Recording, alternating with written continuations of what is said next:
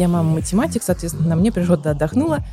Искусство мы воспринимаем не умом, а эмоциями. Здесь очень важен эмоциональный интеллект.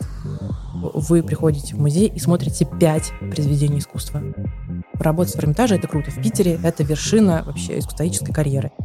Саврасов э, «Грачи прилетели» не грачи рисовал. Он рисовал ожидание весны. Искусствоведение — это только знания, грубо говоря, прочтенные там 100 книг по искусству. Это не профессия. В российской истории это эпоха, когда правили женщины. Всем привет, с вами Алла и подкаст «Профпригодно». И сегодня у меня в гостях очаровательная Саша, которая расскажет нам про профессию искусствовед. Саша, привет. Всем привет. Саш, ну прям сразу рассказывай, кто такой искусствовед? А, я до того, как поступила на искусствоведение, вообще не знала, кто такой искусствовед. Потому что у меня, я думаю, как и у многих наших слушателей, было какое-то очень мифическое представление о том, а, кто такие искусствоведы у меня было два мнения про искусствоведение. Да, сначала начал с мифов, а потом чем все закончилось. Да. Первый миф — это какой-то синий чулок, такой очень замкнутый, интровертный человек, который сидит в музее на лавочке, отгоняет людей от э, величайших произведений искусства.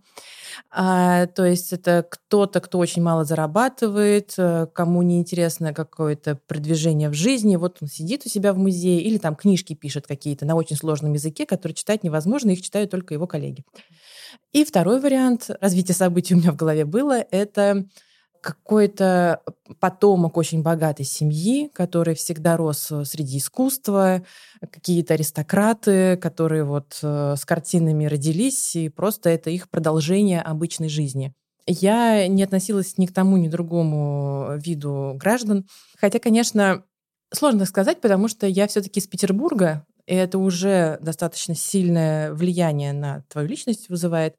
Конечно, у меня в семье всегда было искусство. Я с детства ходила в Эрмитажи и русские музеи. Но, тем не менее, я не была ни из аристократической семьи, ни из... Э, я никогда не была очень интровертной. Я такой очень активный социальный человек. Но так получилось, что в одиннадцатом классе, когда мы все должны поступать в какой-либо университет, э, я вообще не знала, куда идти. Ну вот, я не знаю, есть какие-то замечательные волшебные люди, кто знает, куда им идти в 16 лет, я не знала. Счастливчики, я вам завидую, ребята. Я была точно не таким человеком. И по классической системе, у меня мама математик, соответственно, на мне природа отдохнула. Я с математикой очень плохо э, вообще взаимодействую, и я м, думала пойти на гуманитарный какой-либо факультет. Мать э, сразу сказала, что ты в нормальный вуз не поступишь, э, поэтому меня записали как-то заочно на платный факультет по пиару в один математический вуз, политехнический, это было рядом с нашим домом. То есть вуз все-таки математический? Вуз математический, да, но отделение гуманитарное. А, и тут мне мои подруги школьные а, говорят о том, что вот мы идем на истфак в СПбГУ. СПбГУ — это наш такой самый а, важный университет в Петербурге. Как в Москве МГУ, у нас СПбГУ. Они идут на исторический факультет, они увлекались историей. У меня по истории всегда была пятерка, я сдавала ЕГЭ, когда это было еще возможно по выбору, там, когда мы сдавали ЕГЭ. А, я сдавала историю, потому что у меня с ней было всегда очень хорошо, но я почему-то в голову мне мысль даже не проникла о том, что можно поступить на исторический факультет. И поэтому мне подруги предлагают с ними пойти за компанию на экзамен, потому что я, если что, всегда подкажу. Я такая, ну ок, чего нет-то?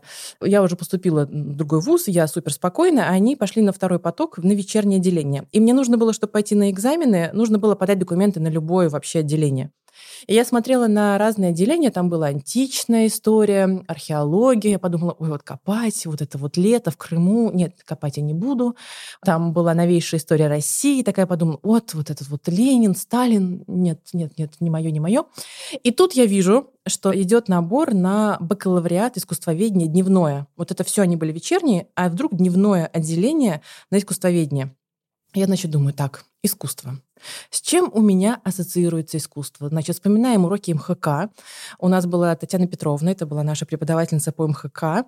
Я ее довела до белого коленя, она отказалась. А МХК это расшифруй? А, мировая художественная культура. Угу. У тебя не было этого в школе? такого предмета, нет. ИЗО было, и все. А, нет, у нас было ИЗО, это просто ты учишься рисовать, а было еще МХК. Ну, может, это питерская какая-то фишка, я не Культурная знаю. Культурная же столица. Да, видимо. Я думала, у всех она есть. У нас была преподавательница, учительница по МХК, я ее доводила. Она отказалась от классного руководства из-за меня, потому что я вела себя очень некультурно. У меня были ужасные проблемы с поведением в школе. И она, я помню, э, когда уходила из нашего класса, она сказала, что вот э, такие, как я, портят вообще а, весь класс, они никогда не будут э, действительно культурными людьми. Типа, я вообще непригодна к воспитанию и культуре. В общем, вот. А, и я смотрю на этот факультет искусствоведения, бакалавриат. Я не знала тогда, что такое слово бакалавриат. Был тогда специалитет. А, и думала, ну, ладно, Интересно, что же там на искусствоведении дают? И подаю а документы. Тебе, а тебе вообще вот этот предмет МХК нравился? Я его ненавидела. Во-первых, я ненавидела конкретного человека, а у меня всегда идет очень через личное отношение. И, кстати, это очень важно для искусствоведения. В итоге-то оказалось, потому что искусствоведение — это эмоциональная профессия, это очень эмпатичная профессия, потому что искусство мы воспринимаем не умом, а эмоциями. Здесь очень важен эмоциональный интеллект. И на самом деле в итоге я оказалась супер профпригодна именно за счет этих качеств. Я не любила МХК, потому что для меня это огромная травма. Я думаю, у всех, даже у кого не было этого предмета, все пережили опыт школьных экскурсий. Когда ты приходишь в музей, тебе объясняют что-то очень сложное, непонятное, тебе 14 лет, ты хочешь с мальчиками целоваться, э, вино пить в автобусе на заднем сиденье, пока вы доезжаете до этого музея, ты не понимаешь ничего, что тебе говорят, почему-то тебе сразу начинают там 14-летнему человеку рассказывать про Рублева, какие-нибудь иконы, как вообще так можно делать? Я сейчас как искусствовед говорю тебе, так нельзя делать это отвращает человека от искусства, потому что в итоге у всех людей, которые в итоге ко мне приходят в мою школу, они понимают, что им нужно искусство для работы, но у них огромная травма искусством, что это скучно, что в музее все непонятно, что искусство — это что-то, что их в жизни не касается на самом деле. То есть это что-то элитарное и не для всех. Для избранных. Для избранных. Ну, для избранных еще в скобочках для ботаников. Ну, потому что нормальные люди такой ерундой не занимаются. И мне кажется, что вся школьная программа нацеливает человека на то, что искусство — это... Ну, это, это не нужно тебе. Вот математика тебе нужна, там, я не знаю, физика тебе нужна. И это правда так, они нужны. Но дело в том, что искусство воспитывает эмоциональный интеллект, как я уже говорила. Оно развивает духовность и глубину э, в правильном смысле этого слова. И потому что когда мы приходим в галерею живописи, например, или скульптуры, мы встречаемся не с историей произведения. Есть плохие экскурсоводы, которые начинают тебе рассказывать, что вот Рембрандт в таком-то году написал эту картину, в таком-то году он женился, потом у него родился сын, потом он умер, история закончилась, идем в следующий зал. Вот это плохая экскурсия. А когда вы подходите к э, произведению искусства, и вы начинаете думать, о чем это произведение, тему его, не сюжет, а сюжет это, например, ну, например, я не знаю, Мадонна и младенец. Вот это сюжет. Но ведь не просто так живописцы писали Мадонны тысячелетиями. Им как будто бы сюжетов в жизни не было. Да нет, сюжетов было очень много.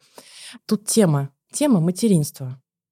Материнство, как одна из э, важнейших тем в жизни человека, ее можно изобразить по-разному. Разные Мадонны изображают разные аспекты материнства. Мать здесь бывает разной отношения с ребенком бывают разные. И ты смотришь, а, где-то мать игривая, где-то она играет с ребенком, где-то она строгая, где-то, особенно это начинается с эпохи Ренессанса, да, где Мадонну начинают очеловечивать. И надо ли показывать 14-летнему человеку, который не понимает тему материнства, а, Мадон? Он же не понимает, о чем это. Не все женщины в 30 лет это понимают, да? Женщины постарше, у кого, кто прошел материнский опыт, это поймут. Поэтому каждому возрасту нужны свои произведения искусства, потому что они должны отражаться в эмоциональном опыте конкретного человека. Поэтому так хорошо для молодых людей, я имею в виду подростков, там какие-нибудь пейзажи, натюрморты, а, изображения детей, то, что им понятно. Архитектура часто для подростков хорошо идет. Например, кто любит заниматься там лего или еще чем-то, они прямо это понимают. Это пространственная какая-то история. Но, к сожалению, все наше воспитание не предполагало того, что искусство — это эмоциональная э, твоя сфера, и она растет вместе с тобой. Потому что если ты не понял Рублева в 14 лет, ну, ну что ж, давай признаем, ты тупой. Парам-парам-пам. А, да нет, ты просто не можешь понять таких... Просто еще не готов. Ты не готов. И это нормально. Я Рублева поняла ну, где-то уже к 30, наверное. Я даже сейчас не уверена, что я действительно понимаю тот уровень духовности и идей концептуальных, которые он несет в своем произведении. Вообще икона — это очень концептуальное произведение, потому что люди, когда приходят в церковь, опять же, да, мы с вами про скрепы, да, про православие, большинство людей, когда приходят в церковь, они не понимают, что они видят. А, им кажется, что здесь очень много золота, все это как-то непонятно, не знаю, как себя вести, бабушки на меня шикают одень а, платочек, но они не понимают, что русская церковь — это мир Божий, что ты входишь в сказочный, волшебный Божий мир, который состоит из света. Ты входишь в это огромное помещение, залитое золотом, залитое Божьим светом и ты можешь, наконец, очиститься от своих масок, э, своего груза обычной жизни и предстать перед Богом лик к лику. Потому что икона — это не лицо Бога, лицо Бога нельзя изобразить, там лик Бога изображен, его внутренняя суть. И когда ты видишь лик, ты тоже можешь обнажить свой лик. Не лицо физическое, а то, каким ты предстаешь перед Богом. Это очень духовный процесс, которому нужно учить. К сожалению, йога сейчас все идут учиться, а вот истинному православию и истинному эм, русскому вот этому видению, что такое духовность, это не учат нигде, потому что это э, большая травма, мне кажется, общественная. Не преподносится еще иначе. Да. И э, поэтому, конечно, в школе я ненавидела и МХК, и экскурсии, и церкви. И я была тем человеком, который говорил, что, ну, плюс я еще из Петербурга, да, у нас нет еще вот такой э, русской темы в нашем городе, у нас больше европейское искусство. И церквей у нас таких прям православных, э, классических нету. Я впервые увидела русские храмы уже в Великом Новгороде, когда мы поехали после первого курса на практику археологическую. Я этого не понимала, и я была из тех людей, кто говорил, что вот мне католические храмы больше нравятся или протестантские, потому что вот они такие вот более строгие, более графичные, более, ну, более минималистичные, что ли. Но я не понимала, что нельзя сравнивать протестантский храм и православный храм не потому, что у них оформление разное, а потому что там идея разная. Потому что протестантский храм, он про общину, про то, что э, вы вместе собираетесь и решаете какие-то общие вопросы. Это такое место собрания. А православный храм — это твоя индивидуальная встреча с Богом. Там разные задачи решаются. И когда я на третьем-четвертом курсе после своего образования поняла внезапно, на самом деле культура — это не про э, за бокалом Шато Бордо 69-го рассказать, что я была на выставке Пикассо. Культура не про это. Культура про встречу с самим собой перед каждым произведением искусства. Поэтому нельзя ходить на групповые экскурсии, где вы 30 человек, идете полтора часа по музею, вам рассказывают сначала про какого-то Эльгрека, потом про, про Рембрандта, потом вам почему-то про Ренуара, все это вместе. Вот я, хотя я сама, моя, моя карьера началась, но я потом расскажу, началась с Эрмитажа, и э, я сама составляла вот эти маршруты экскурсионные. А сейчас для меня вопрос, а зачем? Вот вы пришли, э, увидели 50 картин, ничего не поняли, каша из дат и имен, и вы такие, ну, я был в Эрмитаже. А что вам это дало? А, искусство должно встречаться с вами эмоционально. Вы можете, и это нормально, сейчас для меня нормально говорить человеку, вы приходите в музей и смотрите пять произведений искусства. Вы заранее готовитесь, смотрите их только пять. Все, ваши эмоции, ваш эмоциональный запас не выдержит больше. Если вы по-настоящему глубоко будете смотреть, вы не выдержите просто. Вот, поэтому, конечно, я этого не любила, конечно, я этого не понимала, и поэтому я, когда поступила на искусствоведение... А, в итоге-то чем история закончилась? Я сдала на все пятерки все экзамены. Прихожу к маме и говорю, что вот, э, я сдала экзамены в СБГУ, а тогда это был какой-то там 2000 год, 2006, 2006. И тогда мне казалось, что поступить в СБГУ на бесплатно — это нереально просто. А у нас не было денег, тут не было вообще вероятности, что я в СБГУ буду на платном учиться. Это без вариантов. И когда я поняла, что я поступила на бесплатный факультет, конечно, я забрала документы из политеха, пошла в СБГУ, не понимая, на самом деле, куда я иду. То есть мне все-таки казалось до конца, что вот, ну ладно. Зато СПБГУ. Да? Зато СПБГУ. Мне именно бренд СПБГУ привлек. А потом думаю, ну разберусь как-нибудь. И, кстати, я до сих пор считаю, что вот остатки бесплатного образования, которые у нас остались, действительно очень хороший социальный лифт. Потому что я там встретила людей из другого круга, из другого социального круга. Я смогла найти себе мужа, а это тоже важно, из другого социального круга. И действительно смогла пробиться, если можно так сказать, да, в, в другую социальную группу. Поэтому за это спасибо. Но только на первом курсе я начала понимать, в конце первого курса, я начала понимать, куда я на самом деле попала. А, во-первых, мне повезло, у нас были профессоры еще из такого советского времени, это были там, не преподы, они были профессоры.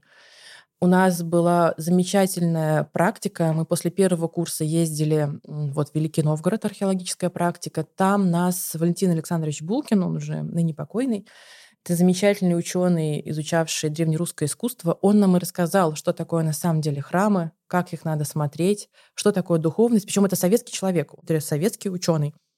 Но я поняла, что духовность, она не обязательно должна быть основана на религиозности, что храм русский, неважно, протестантский, католический, это не про религию, это про духовность, и это надо разделять. Не обязательно быть православным человеком, знающим, что такое Евхаристия, чтобы прийти в храм и очищаться духовным. Это удивительное было для меня открытие. Когда после советской типичной школы к тебе все обращаются на «вы», когда с тобой говорят о таких высоких материях, где ты потом на практике это все осуществляешь. Потом после второго курса мы ездили на Соловки. Это такой остров, э, архипелаг в Белом море. Там был и есть сейчас монастырь мужской средневековый, и потом во время 20 э, века там был архипелаг ГУЛАГ. Там были заключены политические и криминальные э, преступники. И там, конечно, жуткая история переплетения средневековья, зверств 20 века. Ты все это видишь своими глазами, о том, как история меняется, как это все преобразуется. Потом мы ездили э, в Норвегию, изучали деревянное зодчество э, норвежское, потому что на севере Руси тоже есть деревянное зодчество, как это взаимосвязано между собой. У нас были музейные практики, преподавательские практики, и я подумала, что уже в конце своего шестого года, потому что я закончила бакалавриат, а потом магистрскую, я шесть лет училась искусствоведению. В итоге, хотя пришла случайно... За компанию. Вообще за компанию. В итоге я шесть лет там отучилась, потому что э, когда тебе объясняют, зачем это, когда тебе объясняют, какая это глубина, какие-то смыслы, ну какой пиар, ну какая журналистика. То есть, э, конечно, конечно, ты в это погружаешься, и понятно, почему в Европе, в Америке читаешь любое интервью какого-нибудь модельера э, или, не знаю, какой-нибудь бабули, что вдохновляет, обязательно будет пункт искусства. Для русского человека часто непонятно, как тебя искусство может вдохновлять, потому что это в музее, давка, Рембрандт, скучно, жарко, хочу домой пить э, и все. А, потому что там по-другому выстроено образование искусствоведческое, и вообще в школах его преподают по-разному. Если вы придете в музеи э, западные, вы увидите, как дети там сидят на полу, у них не ноют ноги, как у нас на экскурсиях, у тебя же спина болит, просто тебе физически плохо на этих экскурсиях, но ты должен стоять. Они сидят, они зарисовывают, у них происходит момент сотворчества. Это то, чего я не могу практически у большинства людей добиться у своих студентов. Они не могут сначала очень долго принять, что когда ты смотришь на произведение искусства, у тебя происходит с автором сотворчество. Он творец, и ты творец. И вы можете поделиться опытом, потому что он в визуальном образе рассказал свой эмоциональный опыт, как его предали, как его бросили, как он любил, как он, не знаю, он родил ребенка, как, как он проживал свою жизнь. И он это просто тебе рассказывает через мифологические сюжеты, через библейские сюжеты. Но это просто сюжеты. Темы-то на самом деле человеческие и ты встречаешься с ним наедине. Это очень глубокий эмоциональный процесс между вами двумя. Он, может, жил там 500 лет назад, но темы-то у нас не меняются. Мы не меняемся с Древнего Египта. Все те же темы. И у вас происходит какое-то сотворчество. Вы рассказываете друг другу о ваших жизнях. Если вы профессионал, если вы работаете с визуалом, там, не знаю, фотограф, э, графический дизайнер, то вы можете отнестись к нему как к коллеге, как он использует цвета, как он использует композицию, как он рассказал в понятном, очень визуальном, каком-то визуальном уравнении, нашел идеальную формулу. Ведь великие шедевры — это идеальная формула. Просто можно прийти туда и научиться этому. Это исключительно практический инструмент для человека, кто работает с визуалом. У русского человека этого нет. Ему легче пойти на Pinterest накопать там каких-то референсов, но он чаще всего не умеет работать с первоисточниками. Меня это поразило, когда я э, вышла со своим онлайн-продуктом, потому что я не знала, что это такая проблема. А ты вот как поняла разницу? Ты проводила, не знаю, экскурсии вот э, зарубежным каким-то гостям, именно восприятие произведений было иное? Да, тут надо ответить, что вот я училась в университете, да, денег-то не было, денег, денег не прибавлялось тем временем. И я работала со второго курса гидом-переводчиком, у меня был хороший английский язык, есть, я надеюсь, пока еще. Я работала гидом-переводчиком для VIP американских туристов. Это обычно такие очень взрослые пожилые люди, там за 70 им. Они приезжали на больших лайнерах к нам в Питер, и мне их выдавали там на 3-4 дня, и вот я 3-4 дня с ними э, тусовалась по всем музеям, да. Это абсолютно другое восприятие искусства, другие абсолютно вопросы, э, другое отношение к тому, что они видят, и это действительно... Поэтому, возможно, я и создала вот то, что я сейчас имею эту школу, потому что я видела, как это должно быть. Дело в том, что после университета я попала в Эрмитаж, и я работала в научно-просветительском отделе. Это такой отдел, который придумывает маршруты для посетителей, чтобы вам было интересно.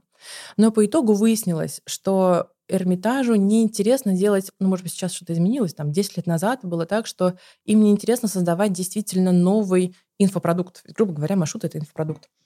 А им интересно показать вам, вам, посетителям, что вам нужно тянуться до вот этой высоты, потому что экскурсоводы там — это очень образованные люди, и вы должны тянуться за вот, этим, за вот этой образованностью.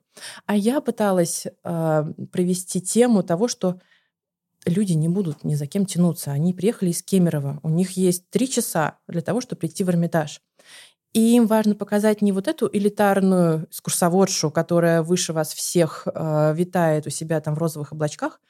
Им нужно произведение показать так, чтобы через год им захотелось самим вернуться к этому произведению и поговорить об этом, о той боли, которая у нас есть, у каждого человека есть боль, или о той радости, которая у них есть, чтобы им хотелось общаться с искусством, а не думать, не продолжать этот миф, что искусство — это очень элитарно и не для вас. Вот для вас из Кемерово, конечно, ну вы же сами понимаете, это не для Чтобы вас. Чтобы они чувствовали, что они как бы на одной ступеньке стоят. Да. И... Угу. и эм, к сожалению, это практически тогда было невозможно применить в Эрмитаже. Может быть, сейчас это меняется, но хотя вряд ли. Мне кажется, Эрмитаж очень такая... Вообще большие музеи — это, конечно же, корпорации, которые очень сложно изменить. Э, почему-то люди думают, что в музеях работают творческие люди. Это не так. Вообще искусствоведение — это не всегда творческая профессия, это какой-то тоже миф что если ты занимаешься искусством, то ты творческий. В искусствоведении есть разные сферы, где ты можешь себя применить. Ты можешь быть ученым. Например, ты, например, окей, я специалист по XVIII веку. Ты можешь заниматься атрибуцией памятников, э, то есть понять, кто автор этих там графических листов или живописи, или скульптуры.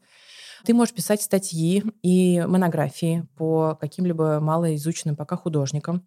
То есть это один труд, это музейный труд. Ты находишься в музее, в отделе там, 18 века, древнерусского искусства, западноевропейской живописи и занимаешься научной деятельностью. Прям раскапываешь документы, ходишь в библиотеке. То есть это наука. А ты можешь а, работать как арт-дилер, уйти в бизнес. То есть ты можешь уйти либо в антиквариат, это старое искусство, искусство старых мастеров, либо в современные галереи, галереи современного искусства. И то, и другое — это рынок, арт-рынок, э, премиум товаров. То есть твоя задача товаров. будет находить какие-то произведения искусств, э, говорить, какая их там, грубо говоря, красная цена, либо да. заниматься покупкой, продажей. Оценка. Они работают для коллекционеров, например, да? Такие не всегда. Люди, нет? Например, да. То есть э, у антикваров задача сложнее, чем у э, галерей современного искусства, потому что они работают со старым искусством. Соответственно, они ездят по каким-то деревням, по бабушкам, у которых есть эти иконы, сундуки, а, не знаю, шкафы, еще кто-нибудь. И они их оценивают сначала. Это должен быть очень большой опыт и насмотренность. А потом они ищут покупателя под это. Чаще всего это ДПИ, декоративно-прикладное искусство. Там фарфор какой-нибудь, ложечки серебряные. И да, то есть это оценка, атрибуция и продажа. И все затраты с этим взаимодействующие. Там логистика, не знаю, реставрация, если это нужно, найти реставраторов. Это целая команда обычно. Я э, после того, как э, проработала в Эрмитаже два года, я поняла, что я так не могу больше. Это, это во-первых, очень маленькие зарплаты. Стоит признать, что у меня в Эрмитаже была зарплата 12,5 тысяч рублей в месяц. А почему такая большая текучка кадров и почему есть такой миф об искусствоведах? Потому что только люди определенного склада характера могут жить на 12,5 тысяч и радоваться этому, заниматься наукой. Это особый тип людей. Поэтому есть такой миф об искусствоведах, потому что все остальные люди, они не способны прожить на эти деньги. И я ушла из Эрмитажа. Э, я получила второе высшее журналистика. Я журналист по второму образованию, новостник. И э, я в итоге пошла работать в галерею современного искусства у нас в Петербурге. Анна Нова. Это одна из крупнейших галерей современного искусства, э, концептуального современного искусства, потому что современное искусство, оно бывает разным. Современное искусство — это все, что создано в наше время. Вот любой, вот если ты сейчас нарисуешь что-нибудь, это будет современное искусство, да, потому что оно создано современником. А бывает актуальное современное искусство, потому что вот есть художники, которые на улицах рисуют, знаете, типа пейзажи, не знаю, пионы в вазе, э, птичек. Вот. Это современное искусство. Но это не актуальное искусство.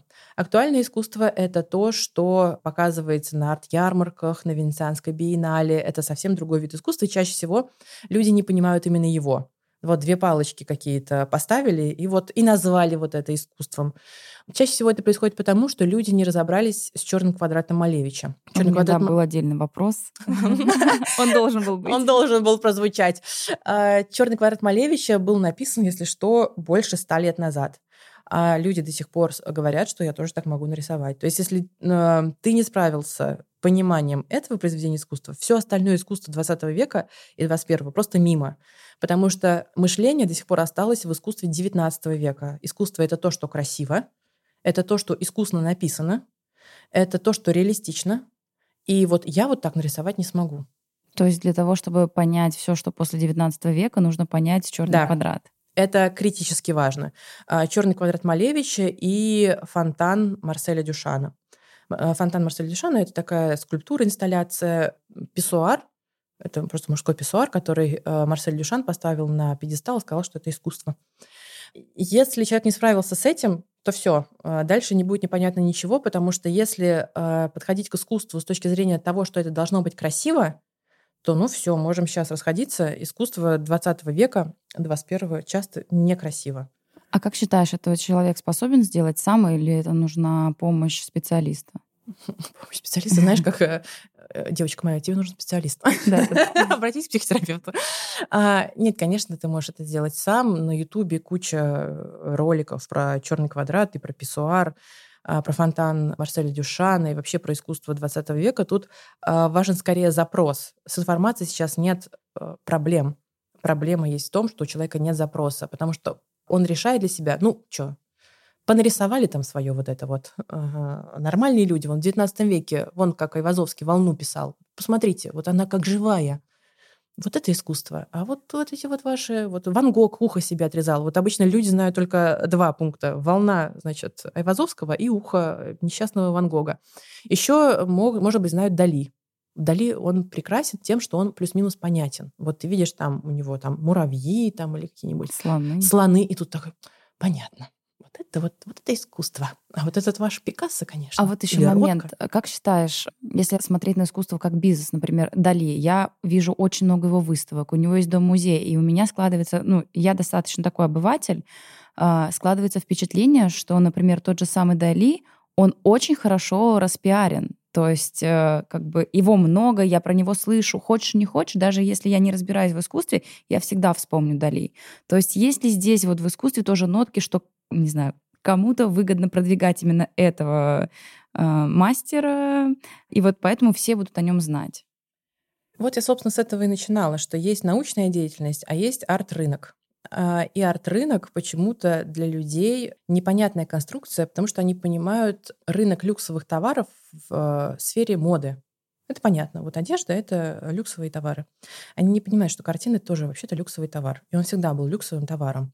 А, Все, что мы видим в музеях 17-18 века, это произведения, созданные художниками под заказ за денежку. А, это товар которые производили и продавали. И, конечно, музеи — это цепочка а, рыночной экономики. Например, а, как действует сейчас в современном искусстве, да, потому что я начинала с того, что я работала в галерее современного искусства. Есть современный художник. Он может сколько угодно рисовать себе картины в стол, но пока его не представляет какой-то арт-дилер или галерея, он невидим для арт-рынка. Его, у него практически... Бывает такое, но это минимальный шанс того, что он будет продаваться. Как галеристу или арт-дилеру доказать, что его произведения искусства действительно значимы? Потому что сейчас в современном искусстве, вообще в любом современном искусстве, неважно, в 17 веке когда-то это произведения искусства тоже были современными. У нас же нету вот этой временной оценки качества. Мы со временем понимаем, что Рембрандт был классным, ну, потому что прошло сто лет, он умер в нищете, его произведение никто не понимал, но за счет того, что прошло сто лет, мы внезапно поняли, что он классный.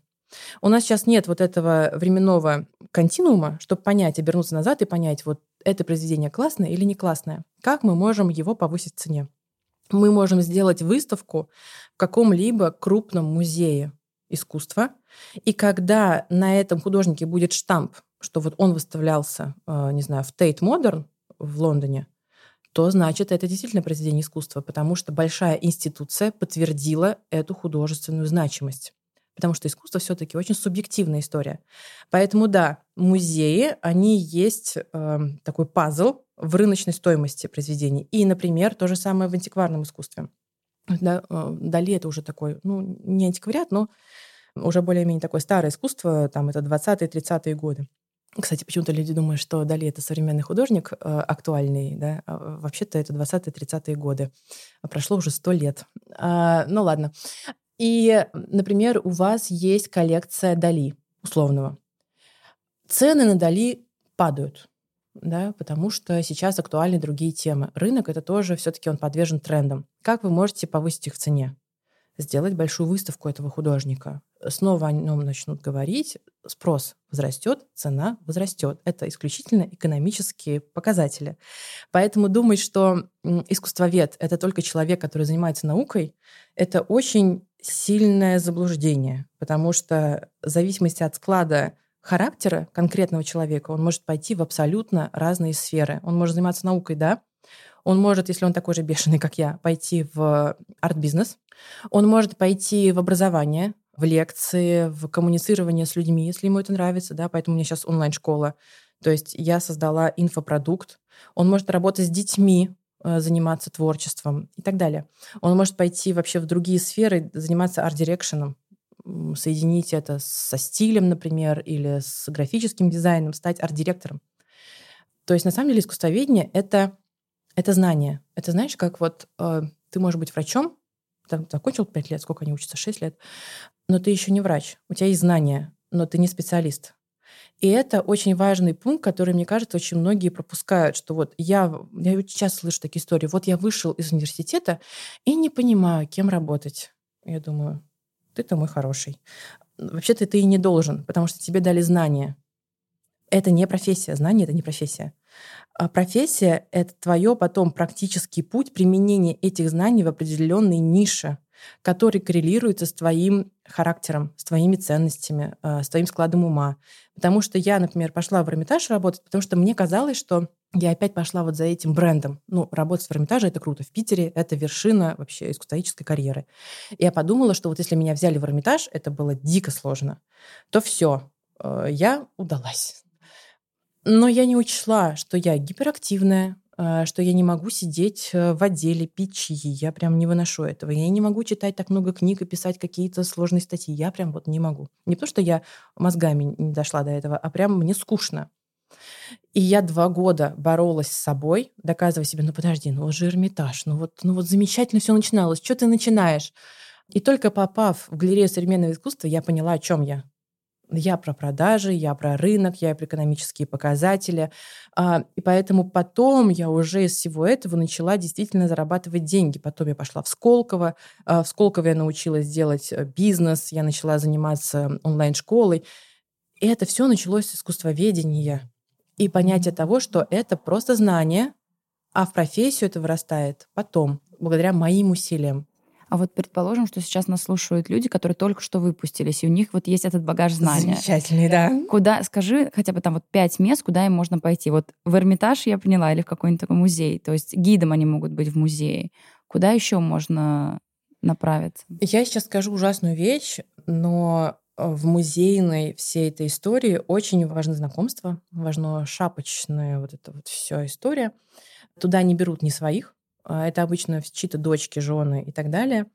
А, я попала в Эрмитаж только благодаря протекции своего преподавателя. То есть даже гидами берут? Э, в Эрмитаж, чтобы попасть гидом, а, тебе нужно пройти годовую программу подготовки экскурсовода туда, да. Там у них есть, ты год должен отучиться, по-моему, это ну, какие-то не очень большие деньги стоят, но нужно год даже прям уже учиться. Даже если магистр. ты искусствовед, это абсолютно не важно, ты год учишься там дополнительно, потому что ты проходишь все отделы Эрмитажа, там, Средней Азии, Западной Европы, вообще все. Ты знаешь все произведения искусства. Это огромный boost для твоего искусствоведческого образования, потому что у меня вообще расширилось э, мое искусствоведение очень сильно. Это мне помогло, потому что я сейчас скорее такой энциклопедический искусствовед, я знаю практически все но тебе нужно пройти годовую программу. В разных музеях по-разному это происходит. Не могу тебе рассказать про Пушкинский, да, не знаю, как в Москве это происходит.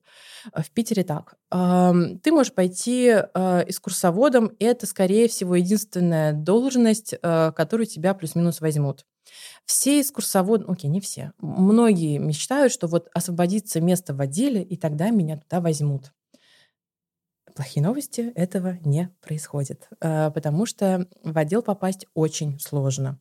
Э, люди оттуда не увольняются, чаще всего это люди, кто, кто просто умирает, и, э, и тогда, может быть, возьмут кого-то нового, но это происходит раз в 10 лет. В общем, в музейную историю попасть сложно, вы попробуйте, но не уверена, что это получится. Действительно классный музей попасть. А, легче пойти в галереи современного искусства или в галереи антикварного искусства да, заняться арт-рынком, но тут очень сильно зависит от вашего склада характера. Если вы интроверт, если вам сложно общаться с людьми, если вы хотите писать научные работы, ну, признайтесь себе в этом, и лучше даже не начинать работать в арт-рынке, потому что это жесткий график, это общение с коллекционерами, с арт-ярмарками, с художниками, которые часто бывают не очень приятными людьми. Это такая тяжелая, очень а, общительная профессия. А, можно пойти работать с иностранцами, гидом-переводчиком, как я, собственно, Частным. начинала. Да, как я начинала mm-hmm. свою профессию. Э, я была частным гидом-переводчиком. А ты эм, сама себя раскручивала или есть какое-то, грубо говоря, агентство, компания? Это агентство, компания, mm-hmm. да, куда ты поступаешь работать. Не знаю, как, какие сейчас в Питере. Вообще сейчас не знаю, как с, с э, туризмом будет иностранным в России, да, из-за этих событий. Поэтому тоже спорная концепция я там зарабатывала действительно хорошие деньги, потому что я там за 3-4 дня могла заработать там тысячу долларов. Тогда для меня 19-летние это были бешеные деньги. Но сейчас, да, с иностранным туристом э, проблемы. С русскими туристами работать сложно, потому что приходится преодолевать очень большое сопротивление. Человек из Новосибирска, э, глядя на искусство, будет говорить тебе, что это все ерунда на самом деле. Это, конечно, такая защита эмоциональная, но он тебе будет постоянно доказывать, вот цари-то жили, понятно, что революция-то была. Вот это обычный первый день с русским туристом. И ты только к третьему дню сможешь добиться того, что он поймет вот эту всю глубину, он начнет в это погружаться. Но вот это сопротивление вам окей преодолевать, вот это эмоциональные силы затрачивать. Если вам окей, то окей. Мне было дико тяжело, я прям отказалась от этого. Но что важно, что мы с вами выяснили, что искусствоведение — это только знание, грубо говоря, проч, э, прочтенные там 100 книг по искусству. Это не профессия. И очень здорово получить к этому дополнительную профессию. Например, я к искусствоведению получила журналистику. Поэтому я работала редактором культуры в онлайн-СМИ. А, поэтому потом я в галерее современного искусства была пиар-директором, я занималась пиаром и связями с общественностью. Поэтому сейчас у меня есть онлайн-школы, я знаю, как заниматься контентом, а, я понимаю, как а, донести до человека информацию. И плюс я пошла в Сколково учиться бизнесу. То есть я не сидела такая, вот я искусствовед, вот, ну вот, знаете, вот государство мне не дало достаточно знаний, чтобы я утвердилась в профессии, поэтому я буду страдать. То есть вот здесь очень важно взять ответственность за свою жизнь и понять, что это не профессия, это просто знание. и получить к этому образование. Вы можете получить к этому психологическое образование и стать, например, арт-терапевтом. Вы можете получить педагогическое образование и стать каким-то прям лектором, преподавателем, еще кем-то. А, вы можете получить, как я, например, еще получила образование в моде, я параллельно с этим еще работала стилистом, и э, я э, поэтому э, работала в арт-дирекшене многих модных брендов. То есть вот к этим знаниям нужно получить какую-то профессию, которая вам, скорее всего, будет уже понятна к вашим 22 годам. 23, да, когда мы там заканчиваем университет. Потому что 16 лет ветер в голове, получили знания и хорошо. А вот потом круто получить какой-то практический угу. навык. А еще вопрос. А, у меня от подписчицы вопрос, как начать разбираться в искусстве? Вот если ты прям чайник. Угу. Это э, вопрос, который э, подразумевает, что можно вот за месяц, за два взять и разобраться. Это проблема нашего современного инфобиза в России, инстаграмного. Сходишь на курс, и ты за месяц все поймешь. Это не так. Э, я э, магистр искусствоведения, я училась 6 лет, э, я в профессии уже больше 10 лет. Я до сих пор не могу сказать, что я знаю искусство. Вот до сих пор. Есть у меня пробелы. И это нормально. Как у врача, он не может знать все, что происходит в человеческом организме. Как химик не знает все о химии. Вы можете научиться понимать основы а, вы можете научиться понимать какие-то основные вехи, разделять стили, но это работа, к сожалению или к счастью, на всю жизнь. И это нужно сделать скорее своим хобби. А, я понимаю, что звучит максимально скучно. Да? Хотелось какой-то а, золотой рецепт получить, но его не будет. Это либо твой образ жизни, либо нет. Либо ты играешь в эстетку гедониста, тогда, если это игра, то это не станет твоим образом жизни. И это окей. Если что, это не обязательно для всех людей на свете. Просто иди занимайся своими вещами, тоже классными. Но если ты действительно эстет-гедонист, то ты поймешь в итоге вот этих аристократов английских, они просто всю жизнь этим занимаются. Не потому что это их работа, а потому что им это нравится. Это очень глубокий и интересный мир. Встречи с художниками, встречи с кураторами, поездки на венецианские биеннале, а, встречи в каких-то палаццо с какими-то художниками. Это очень интересный, захватывающий мир. Поэтому как начать? Скорее понять, вам действительно надо. Вот по-настоящему. А вот, вот как, ну, чтобы это понять, нужно попробовать. Mm. Вот, например, твоя школа, да? да. Э, расскажи поподробнее про нее, как там строится а, ну, образование. У меня школа, понимаешь, она для профессионалов. Она для профессионалов, кто работает с визуалом. Это для стилистов, фотографов, графических дизайнеров, дизайнеров интерьеров, э, тех людей, кто уже работает с визуалами или предметами, а, кому нужно выйти на новый уровень в профессии. Потому что ты можешь сочетать долго черные блузочки, зеленые брюки, но это такой базовый уровень стилиста. Если ты хочешь делать действительно классные луки, а, заниматься эстетикой человека, то без насмотренности искусства ты на этот этап не выйдешь. А, и я преподаю уже конкретно под задачи. Например, у нас есть 9 лекций, там Древний Египет, античность, Ренессанс, а, барокко, рококо, классицизм.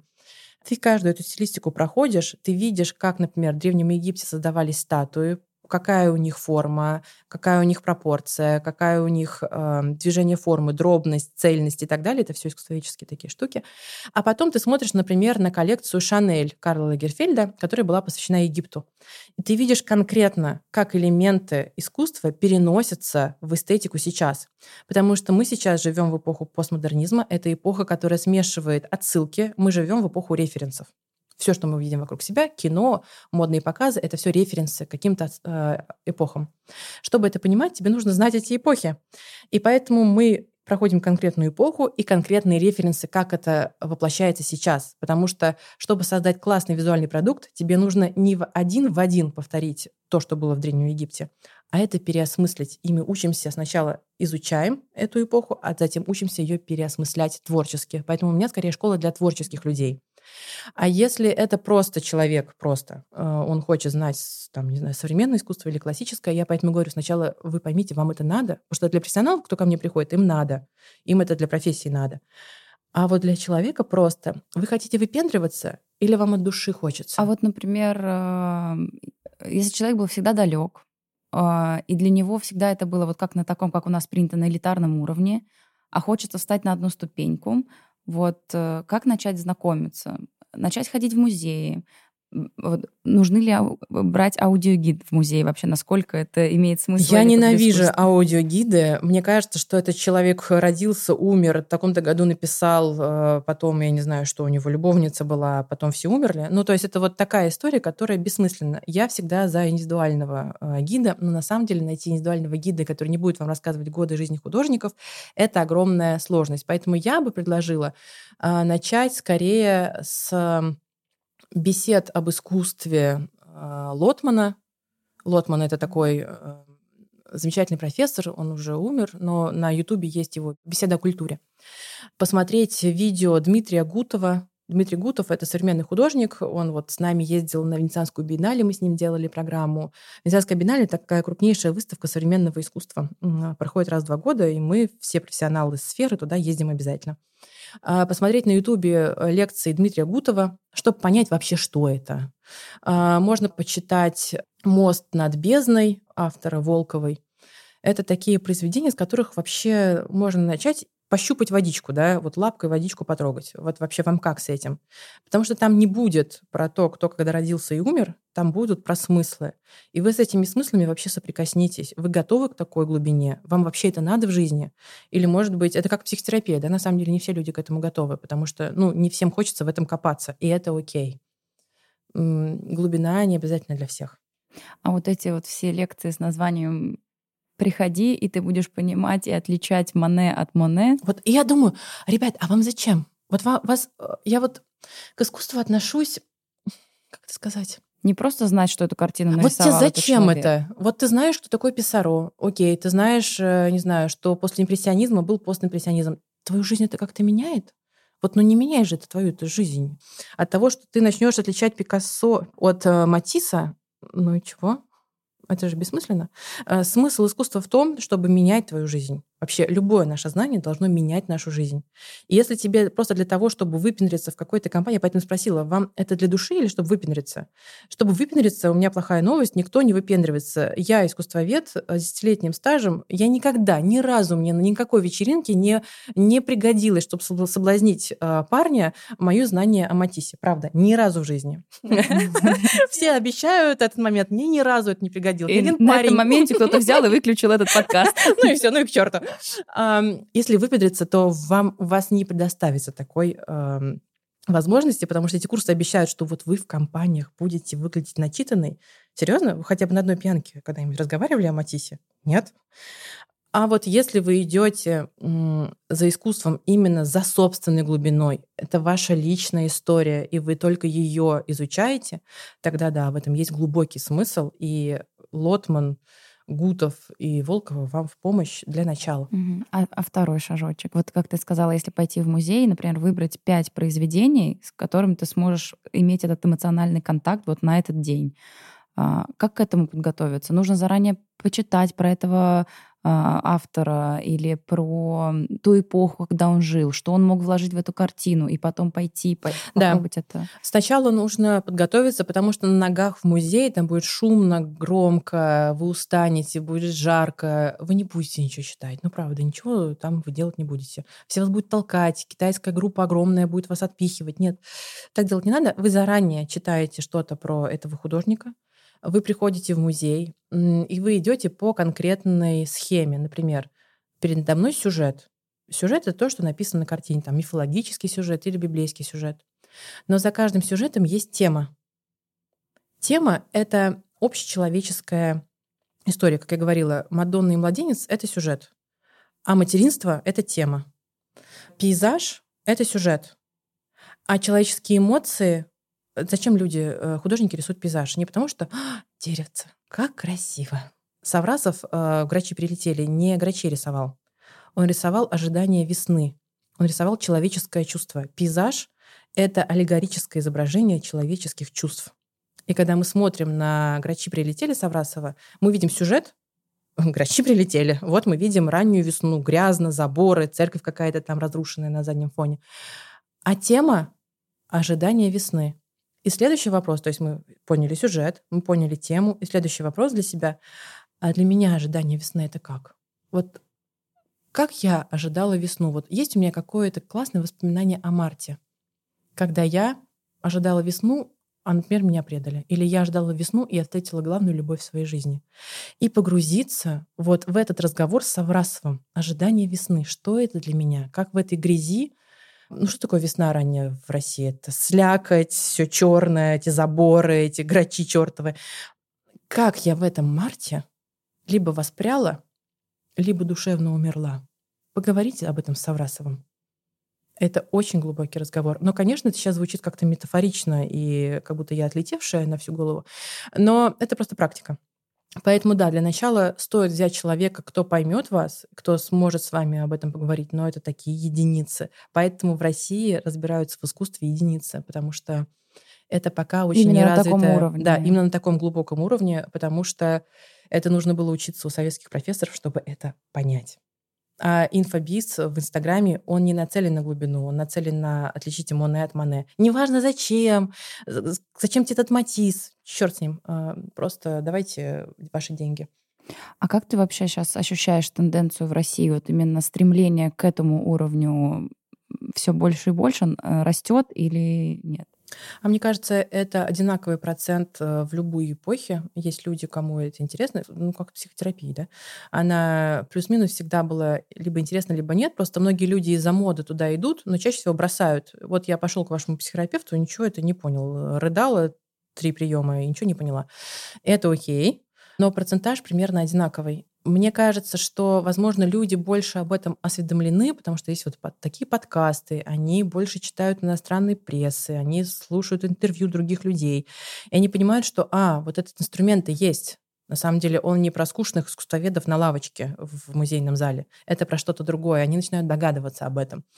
Поэтому нет, мне кажется, это скорее одинаковый процент, но больше просто людей задумываются до угу. конца доходит на самом деле все равно единица. А вот мы сейчас в основном говорили еще про живопись, но в моем понимании искусствоведение не только живопись, скульптура. Конечно. А вот можешь, вот опять же, для чайников, которые далеки, чтобы просто хотя бы примерно понимать вот эти сферы, которые в себя включает искусствоведение? Вот я искусствовед классический, это такой термин, классический искусствовед. Э, я занимаюсь живописью, графикой, графика — это рисунок, живопись, графика, скульптура, архитектура.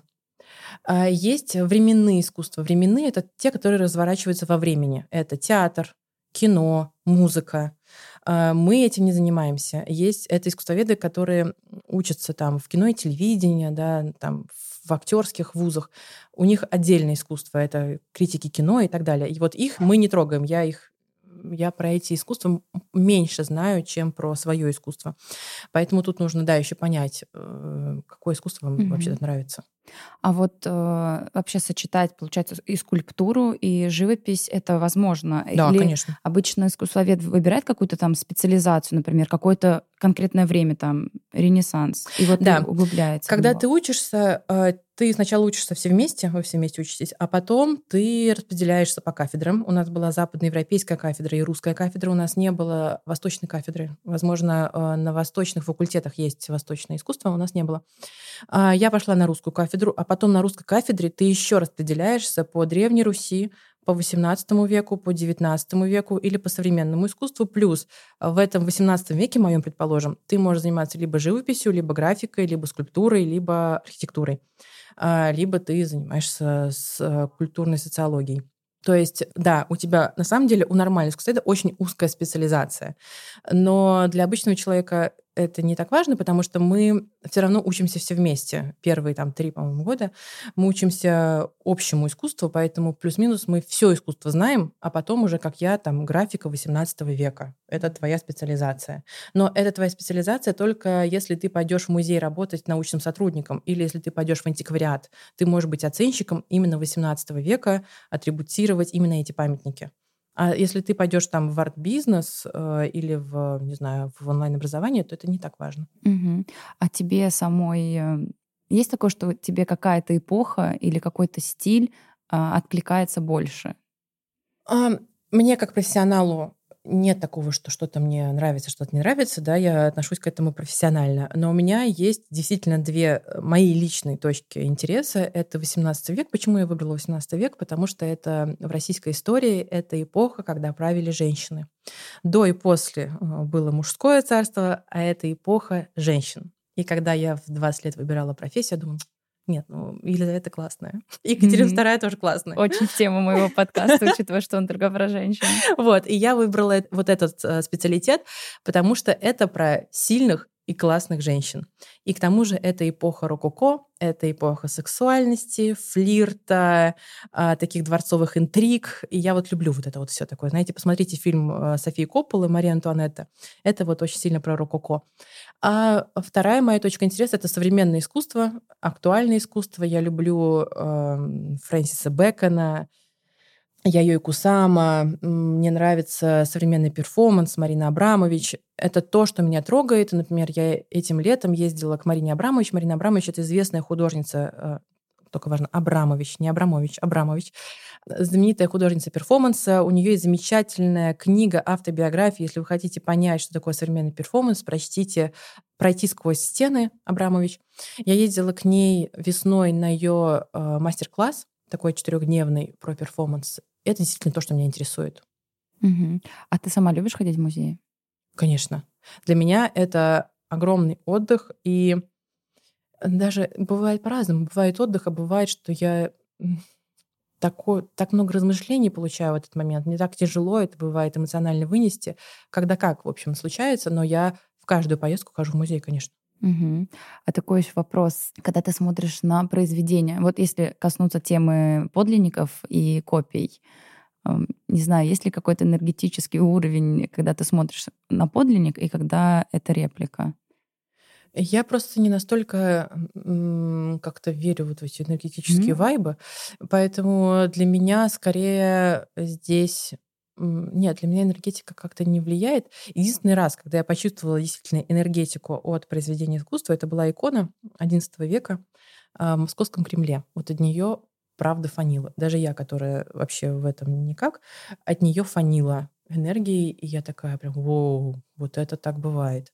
Нет, в остальном меня как-то исключительно профессионально это интересует. Может быть, глупый вопрос, может быть, тебе его задавали. А, ты э, легко отличишь реплику от оригинала? Смотря какая эпоха. А, вот я поэтому говорила, если вот прямо задача научная, отличить реплику от оригинала, это научная задача, то поэтому у нас есть специалитеты. Например, в XIX веке, ну, я нет, не отличу. А в XVIII веке отличу. Угу. И вопрос еще, может быть, опять глупый. Мона Лиза. Вот это, угу. мне кажется, это самая известная картина. Э, как ты к ней относишься и как ты думаешь, э, в чем вот ее такой, такая особенная уникальность, которая... Или это тоже пиар, как, например, то, что мы про Дали говорили? Понимаешь, это очень долгая тема, да, у нас уже заканчивается время, но я могу сказать, что э, большинство людей знают Мона Лизу, потому что ее украли там в начале 20 века. И потом ее там долго искали, потом ее вернули в музей. Из этого была целая история огромная. Вообще-то произведений Леонардо да Винчи еще очень много. И если что, они в том же Лувре висят. То есть есть целый зал, который посвящен Мона Лизе, все ее фотографируют, тогда не пробиться. Но вы зайдете за угол, там другие произведения такого же, этого же художника, они абсолютно пустые. Это пиар. И это нормально для людей, кто вообще не разбирается в искусстве. Они сначала идут за авторитетом. Все говорят про Мону Лизу, и я туда пойду посмотрю. Но, к сожалению, в этом проблема, опять же, людей, кто не разбирается. Это как, знаешь, купить платье, о котором, которое модное. Вот ты его купила, а потом поняла, я выгляжу в нем как дура. Это не мое. И поэтому люди, которые приходят за пиаром к произведению искусства, они его фоткают, выкладывают в Инстаграм, но ничего не получают для себя. Это как с модным платьем. Вместо этого можно было пойти по этому Лувру, да, Джаконда находится в, в Лувре, и найти, а что трогает вас. И получить абсолютно другой эмоциональный опыт. И визуальный тоже. А если возвращаться еще раз э, к глупым вопросам, Обожаю. какие у тебя были топ вопросов глупых, которые тебе задавали? А в музеях э, все оригиналы? Угу. А, а, это, ну, это самое, наверное, глупое. Если что, если есть у вас такой вопрос есть, то там, да, оригиналы. Да, вот вы идете по залам, и это реально 18-19 век. А, мне кажется, это самый глупый вопрос. Нет, ну, вопрос типа, да, я тоже так могу, а что это, что это за произведение искусства? Это мой любимый. И, наверное, еще охранители это потом все на самом деле продают. Ну, в музеях. Ну, ведь ну, еще так, знаете, заговорчески так. Ну, мы же понимаем, зарплаты-то маленькие, они потом продают это все. И правда были скандалы, когда хранители продавали э, часть коллекции. В Эрмитаже был такой адский скандал. Часть вещей вернули, часть вещей не нашли, но чаще всего хранители — это люди, как я уже писала, с особым складом ума и э, привычек. Они, как во время блокады, например, они умирали, но оставались с этими произведениями искусства. А вот вопрос еще для тех, кто только раздумывает о том, чтобы учиться на искусствоведа. Какие бы ты дала бы рекомендации или предупредила, что вот будут такие плюсы, будут такие минусы? Э, такой ли вы человек, чтобы быть готовым к этой профессии? Вот какие-то, может быть, лайфхаки уже из сложившейся твоей практики? Я бы сказала, что нет людей, кто не готов к профессии искусствоведа. Тут скорее важно понять, нет, есть. Вот, вот есть на самом деле. Тут важно, эмоциональный вы человек, готовы ли вы к эмоциональному вовлечению с произведениями. Но здесь не так важен ваш э, склад характера. Да? Если вы тихий человек, вы найдете себе сферу. Если вы громкий человек, вы тоже найдете себе сферу. Тут важно после университета не думать, что вы другой человек. Вот как я. Вот не совершайте моих ошибок, что вот если Эрмитаж, то нужно идти работать. Нет. Если ты на всю голову отбитая, не надо тебе идти в музей. А, занимайся чем-то более активным. Ты в этой профессии найдешь целый ворох а, применений. Плюс, пожалуйста, да, не воспринимайте искусствоведение как итоговую профессию. Это не профессия. Вам нужно получить к этому дополнительное какое-то образование. Да, это деньги. Поэтому вам нужно уже сразу понимать, что будут очень маленькие зарплаты, в музеях, например, да, или на вашем э, начальном этапе, даже если вы пойдете в арт-бизнес, вам придется быть ассистентом, или вам придется девочкой быть, которая сидит, встречает в галереях коллекционеров. Это глобальная проблема для молодого поколения, для молодого поколения, а, потому что они думают, что я пришел и я сразу должен быть классным. На самом деле вам придется пройти бесплатные стажировки, быть девочкой с кофе, и только потом, через какое-то время, э, реально пробиться в профессию. К этому надо быть готовым, э, и поэтому в искусствоведении выдерживают либо те, у кого есть хорошие, э, хорошие родители, хорошие мужья, это, например, мой э, принцип, да, то есть у меня был муж, который все это обеспечивал. Поехать во Флоренцию учиться, это как бы очень много денег. Э, если у вас нет такой финансовой поддержки, вам нужно рассчитывать на это. Не думайте, mm-hmm. что вот вы закончили образование и все. А вот мы немного коснулись про зарплаты. У меня вот есть финансовый блок. Сколько вот в среднем получает ну, вот в музеях, ну, со всеми надбавками, э, там, правительскими надбавками вашего города, ну, тысяч сорок-пятьдесят получают. В галереях современного искусства в среднем получают, в зависимости от города, там, в Питере 50 тысяч, в Москве, может, побольше, 60-80. Это если в галерее современного искусства классное. Но до этой э, зарплаты нужно еще дожить. Это первые 3-4 года заработок 30 тысяч. Это вообще нормальная зарплата. Угу. А есть потолок? А, нет, потому что вот перед вами сидит человек, кто зарабатывает достаточно большие деньги, а, и потолка нет. Потолок здесь в том, насколько ты активен и какие навыки ты в себе сможешь развить, чтобы получать больше денег. Я вообще считаю, что нет профессий денежных или не денежных. Вот эта вот мысль, что искусствоведение — это не денежная профессия, это все равно, что считать, что э, стоматолог — это денежная профессия. Я видела нищих стоматологов, и я вижу богатых искусствоведов. Mm-hmm. Дело не в профессии, дело, черт возьми, в вас. И вашей активности. И в ваших мозгах. Супер. А, сейчас последний еще вопрос. А, а ты сейчас проводишь индивидуальные экскурсии? Нет. Нет. Мне это уже не интересно, потому что это очень дорого. Чтобы пойти со мной в индивидуальный музей, это очень много денег. Просто большинство людей не может себе этого позволить. А с коллекционерами, когда я хожу, а, я с ними хожу, потому что я понимаю, что грубо говоря, он мне купит произведение искусства там на десятки тысяч долларов. Ну, инвестиции. Ну, да. Я делаю арт-туры. Да, Артура я делаю. Например, сейчас мы были на Венецианской биеннале, сейчас мы поедем на Стамбульскую биеннале в конце сентября, в конце октября мы поедем в Париж смотреть искусство. Да, вот такие выезды я делаю, они стоят в среднем там 2000 евро с человека. Но это для профессионалов или Нет, для вот обычных? это, вот это как раз для обычных mm-hmm. людей. Э, те, кто, скорее всего, чаще всего это люди, кто у меня отучился на курсах. А, да, вот мы с ними ездим. Это у нас такое скорее комьюнити. Mm-hmm. На курсах это то, что ты рассказывала там да. для фотографов, стилистов. Да. Круто. Саша, спасибо тебе огромное. Было безумно интересно. Если честно, то я сегодня абсолютно иначе вообще посмотрела, что искусство можно воспринимать иначе, и что это больше про тебя, а не про то, чтобы разбираться, кто автор этой картины. Очень ценная и важная информация. Спасибо за твою Спасибо, открытость. что позвала. Да, очень здорово. С вами был подкаст «Профпригодно».